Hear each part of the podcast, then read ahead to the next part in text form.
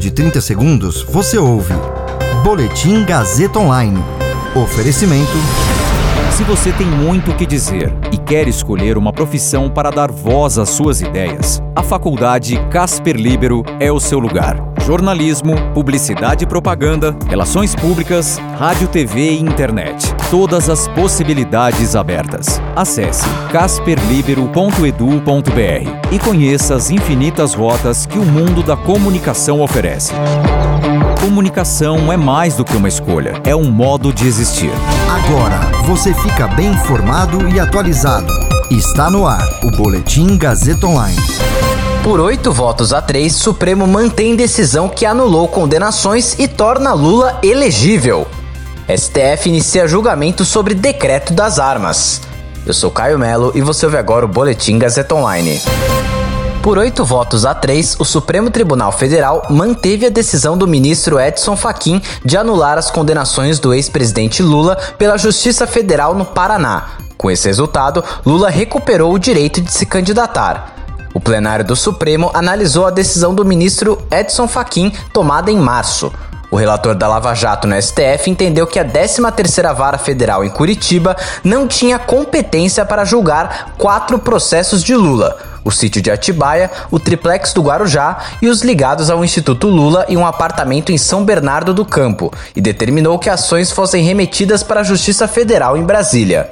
Fachin afirmou que, no caso de Lula, o Ministério Público Federal não estabeleceu uma ligação direta do ex-presidente com o recebimento de propina de contratos da Petrobras e que os investigadores apontaram a atuação de Lula em diversos órgãos da administração federal, pelos quais se espalharam as práticas ilícitas, sendo a Petrobras apenas um deles. Por isso, segundo o ministro, Lula teria que receber o mesmo tratamento dos outros suspeitos, que tiveram as investigações retiradas de Curitiba nos casos em que a relação direta não era apenas com a Petrobras.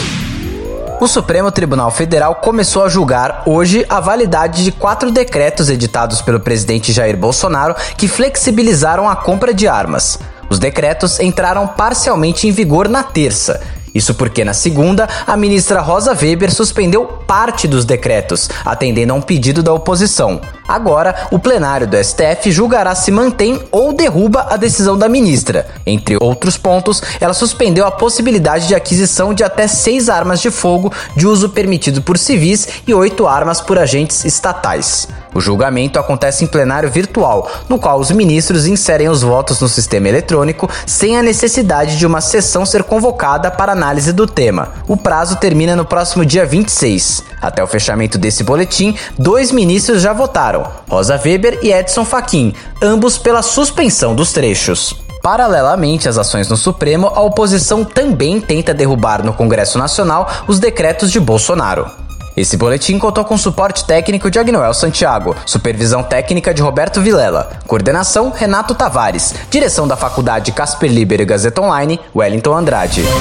Você ouviu Boletim Gazeta Online. Para saber mais, acesse rádio gazeta online ponto com ponto br.